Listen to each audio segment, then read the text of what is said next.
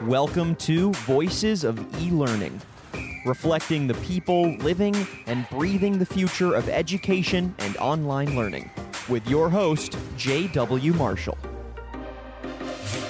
Hello, and welcome everyone to today's podcast episode. This is J.W. Marshall from Market Scale, and we are very excited to have Max Cropper online with us today. How are you doing, Max? Doing great. How are you doing? Doing well, thank you. Uh, we're going to dive today into Merrill's uh, first principles. And uh, before we do that, could you give our audience just a little bit about background about yourself and what we're going to be talking about today? Oh, certainly. Um, so I've been following uh, Dave Merrill's work for many, many years. When I worked on my master's degree at Brigham Young University, he was uh, still there just preparing to leave to go to USC.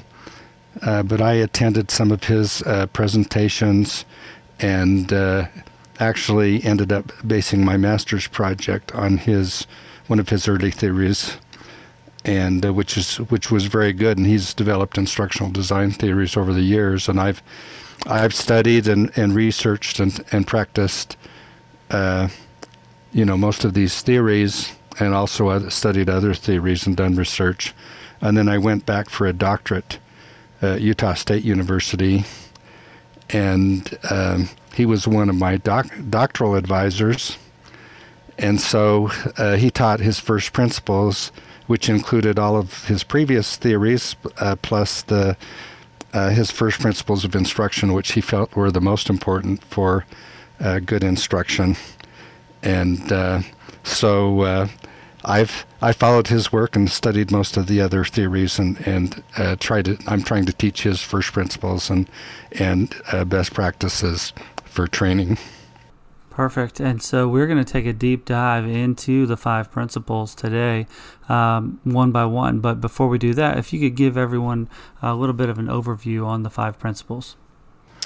So, uh, the five principles are the uh, five most important principles that he felt should be included in instruction.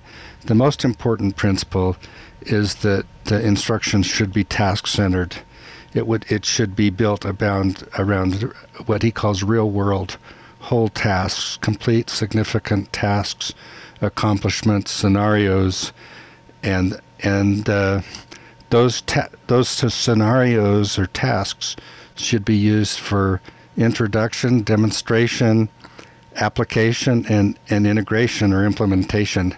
And and so that's the first principle is that you should use uh, real world uh, significant, meaningful whole tasks.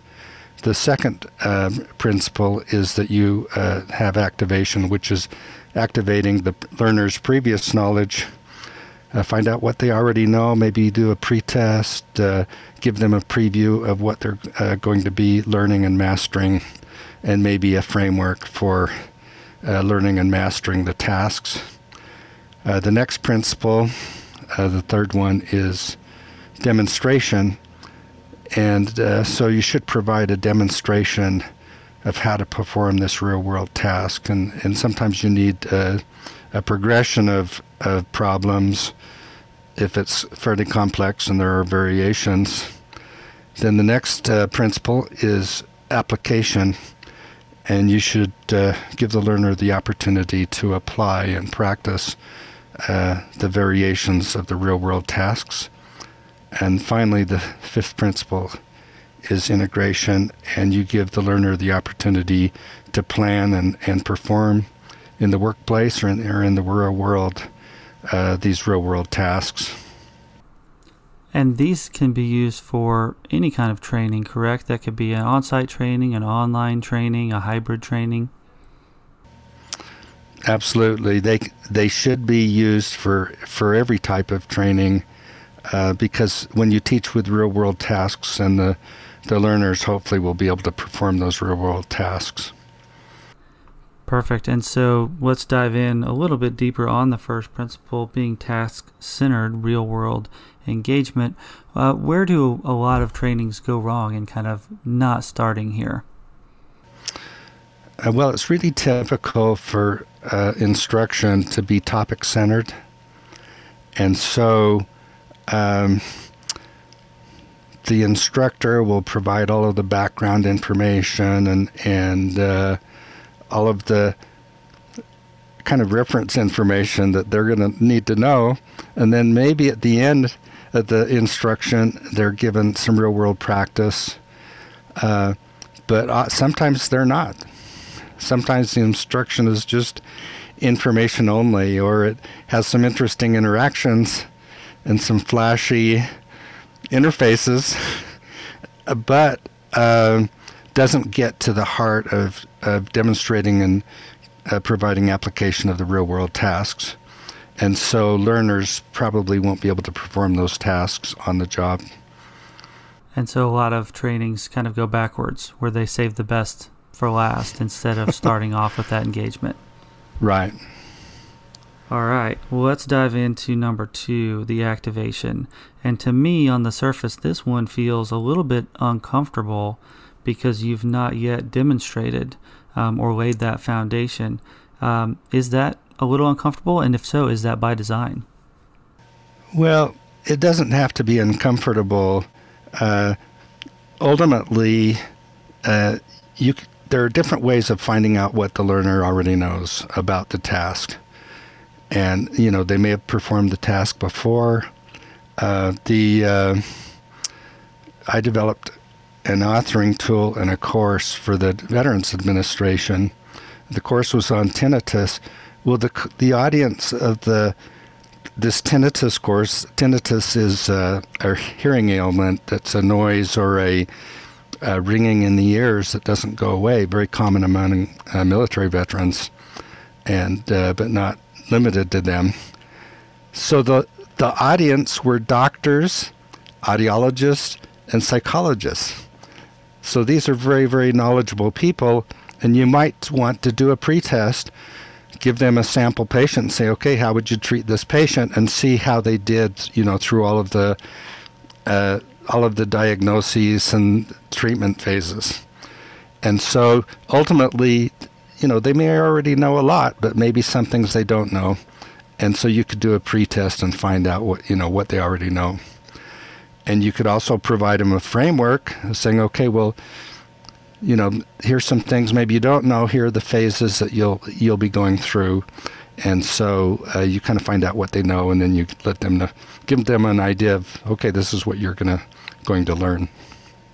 That's great. And a lot of our listeners are B2B uh, businesses, and a lot of times they are working with uh, learners that maybe think they know more than they do at times. And so I think we found that uh, that pretest, that uh, activation, uh, is it's good to be uncomfortable sometimes, and also to help the learner realize themselves that they maybe don't know everything in this uh, particular uh, topic or this uh, product or this strategy. And uh, it seems to be helpful early on to establish that what they know and what they don't know, but also some self realization that uh, the learner uh, doesn't know everything. Maybe there's a few knowledge gaps, and that tends to get more engagement throughout the rest of the course because they, they honestly do want to learn once they realize they're not quite as uh, an expert as they thought they were. Well, and like you're saying, uh, it's good. It helps them know what they you know what they don't know yet. But learners, workers are very competitive. You know, if you give them a pretest, they want to do well. Doc, doctors and audiologists and psychologists medical professionals are extremely competitive.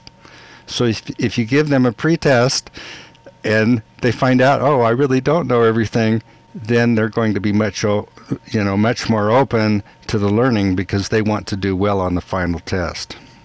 Absolutely. All right, so now we'll move into number three, the demonstration, and and in some regards, this would be where a lot of our listeners would think this is really where the learning happens. Um, what are some best practices for demonstration?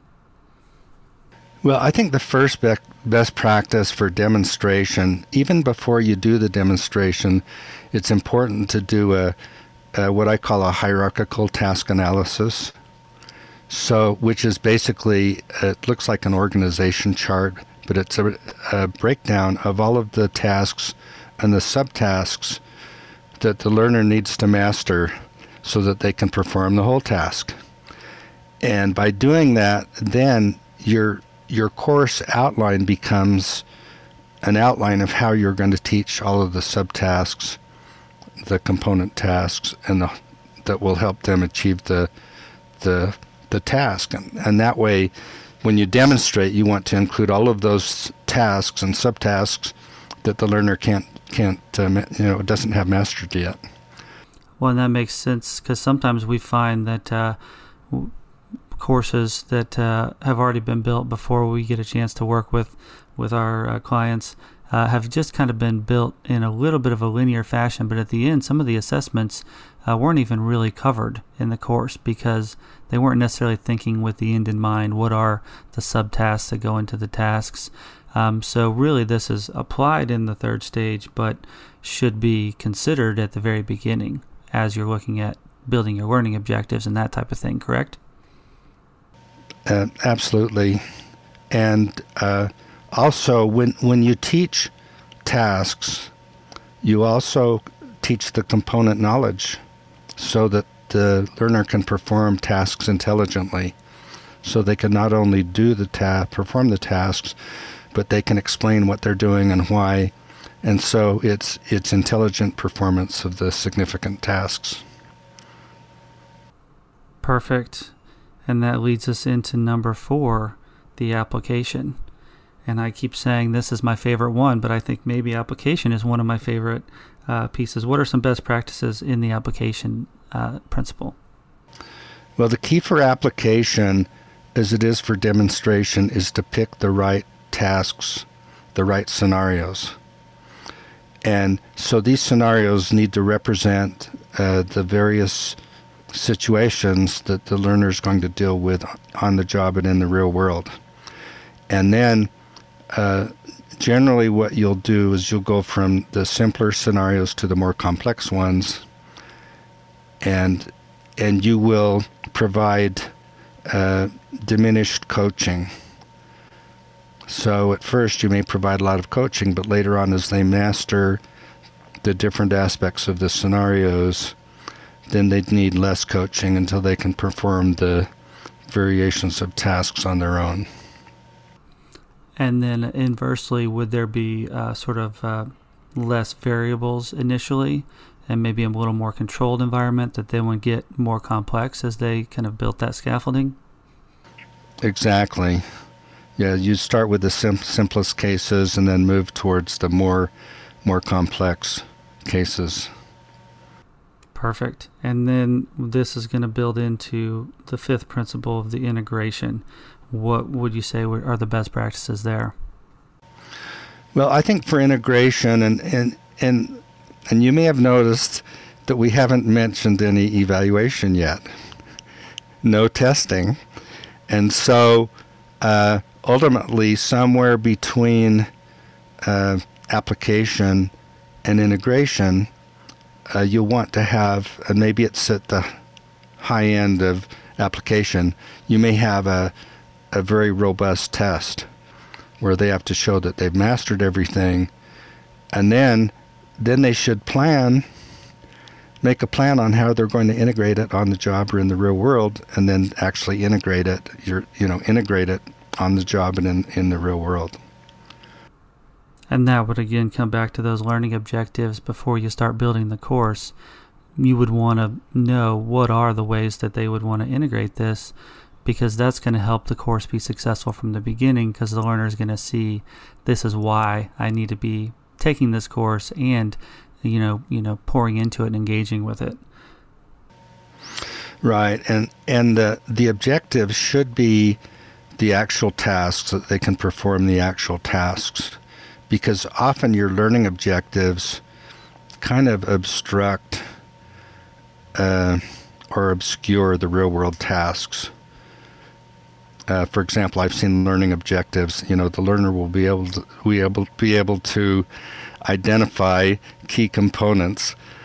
Well, yes, but the real world task is that they can uh, not just perform identify components, but they can perform the whole operation. And so, uh, Merrill says uh, identify real world tasks instead of, uh, you know, the more granular learning objectives. That makes sense. Be more big picture with, with what you want them to do. And actually, that is something we talk about quite a bit on the podcast, and I'd love to get your take on it. Is kind of this shift from uh, just a learning outcome to a performance outcome, and it sounds like it lines right up here. It's not just uh, passing a, a 20 question test and proving that you have the knowledge, it's actually being able to perform that task, which again, Merrill's principles are all about the task. Is that something that you've seen a shift in um, recently?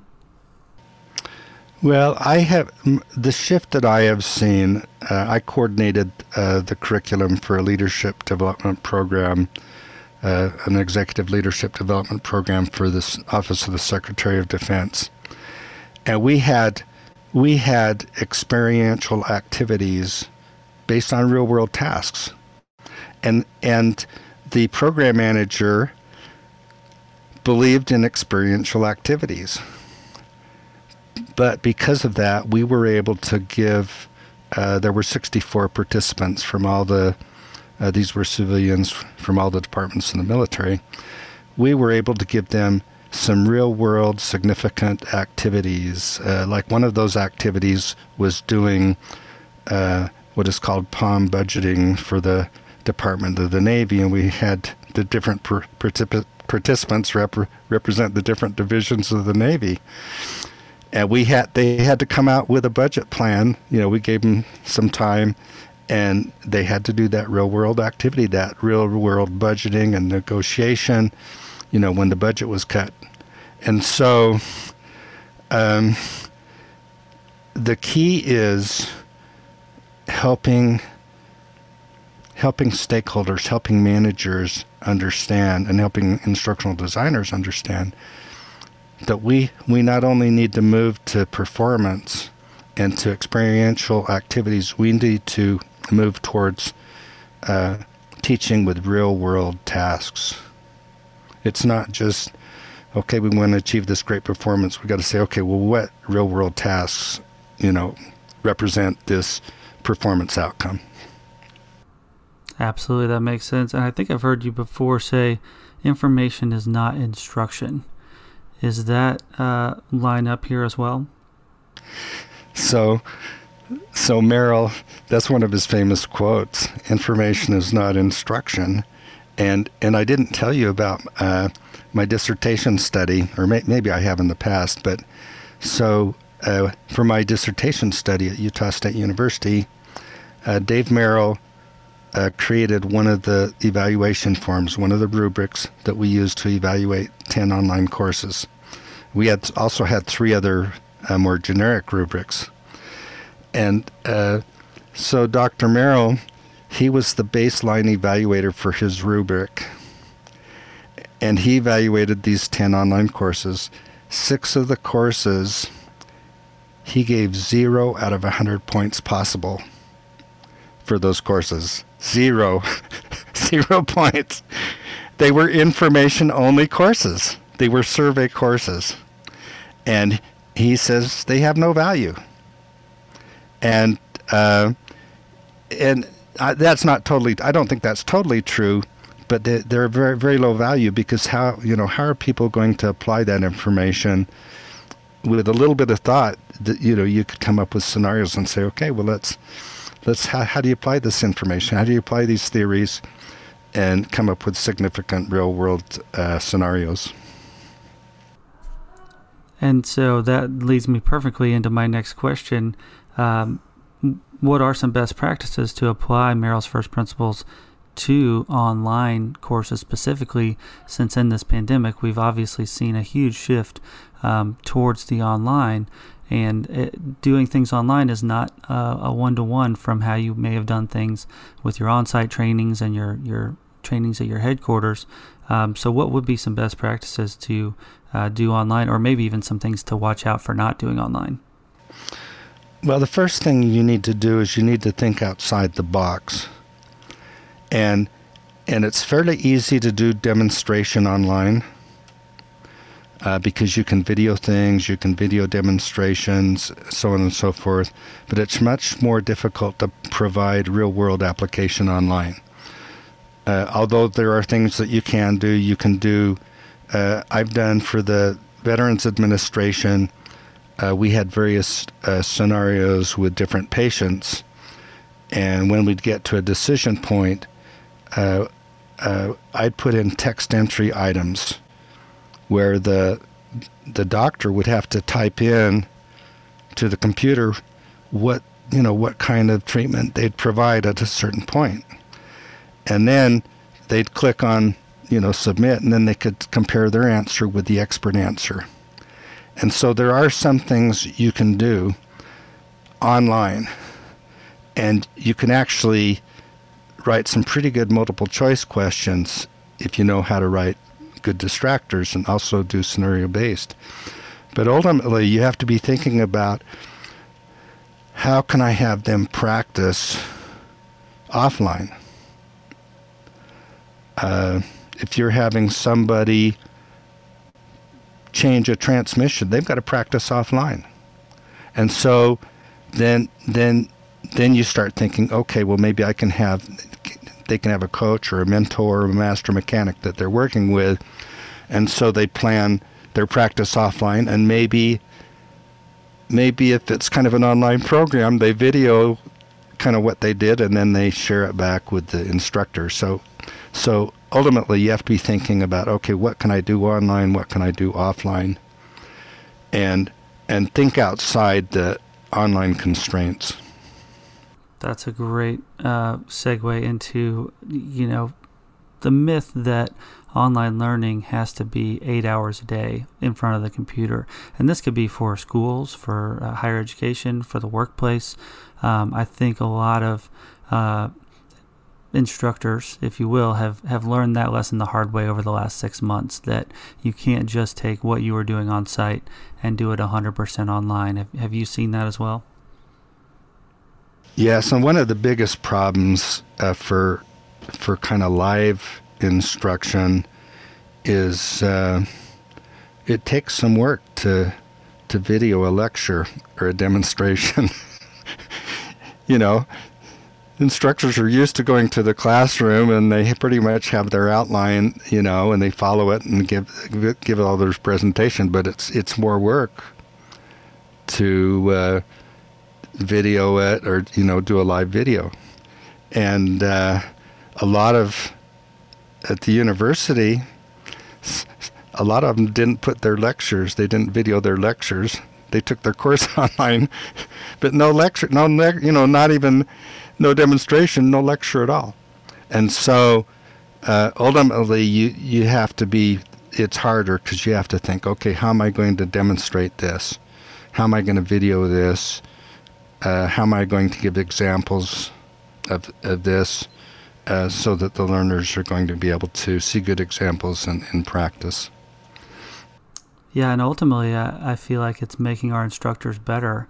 Uh, I use the example we work with a lot of sales teams and sales trainings, um, and some of the best salespeople are really great with a class, with an audience but they really struggle if they need to do a webinar that is just them talking for 30 or 45 minutes without that interactive feedback. And what it's done is it's forced them to really tighten up their pitch and, and get better. And I would imagine we're seeing that with instructors having to uh, do some of this on demand recording, that uh, it's really uh, probably difficult uh, and not uh, comfortable as they have been doing, you know, in class lectures, but ultimately making them better at delivering that instruction.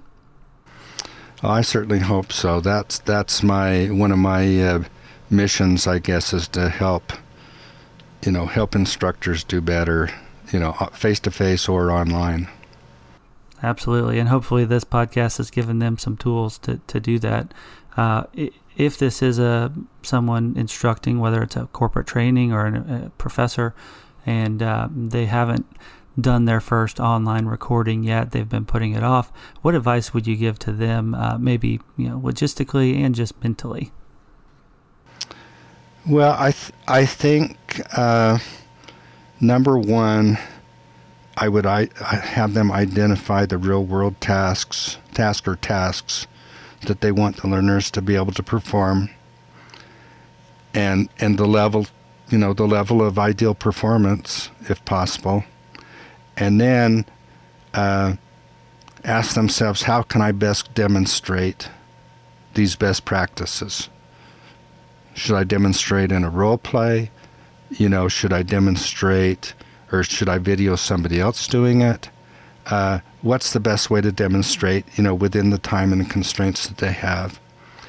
And and then figure out, okay, how am I gonna how am I going to video this or whatever if it's just going to be audio how am I going to record this you know and provide it for the audience are there any key principles? Do I need to add some slides? Do I need to add some graphics? And so just be thinking about okay, what's the best, best way to demonstrate these real world tasks?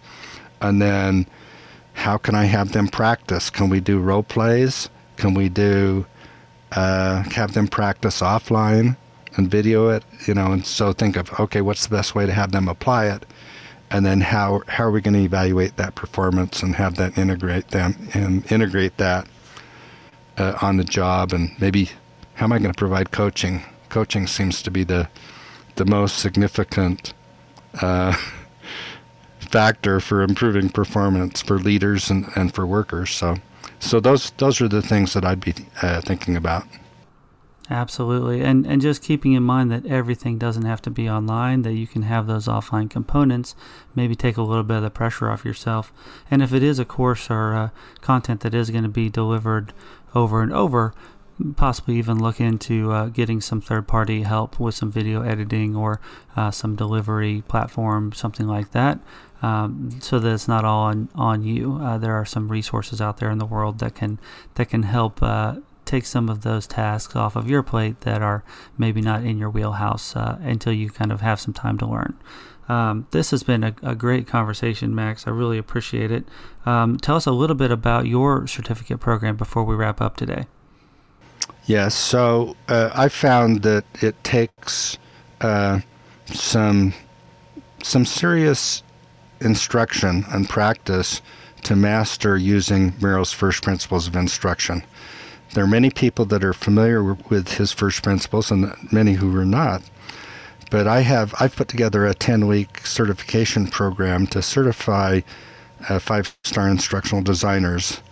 And, and in that program, I, I teach how to how to evaluate, uh, do five-star course evaluation, how to do high-level, five-level course design, uh, five-star course design, how to how to do uh, hierarchical task analysis, how to identify uh, progressions of problems, how to uh, develop, design and develop uh, individual modules that are part of the instruction, and then how to uh, how, how to flesh out the instruction for all of the uh, the demonstration and application for all of the scenarios.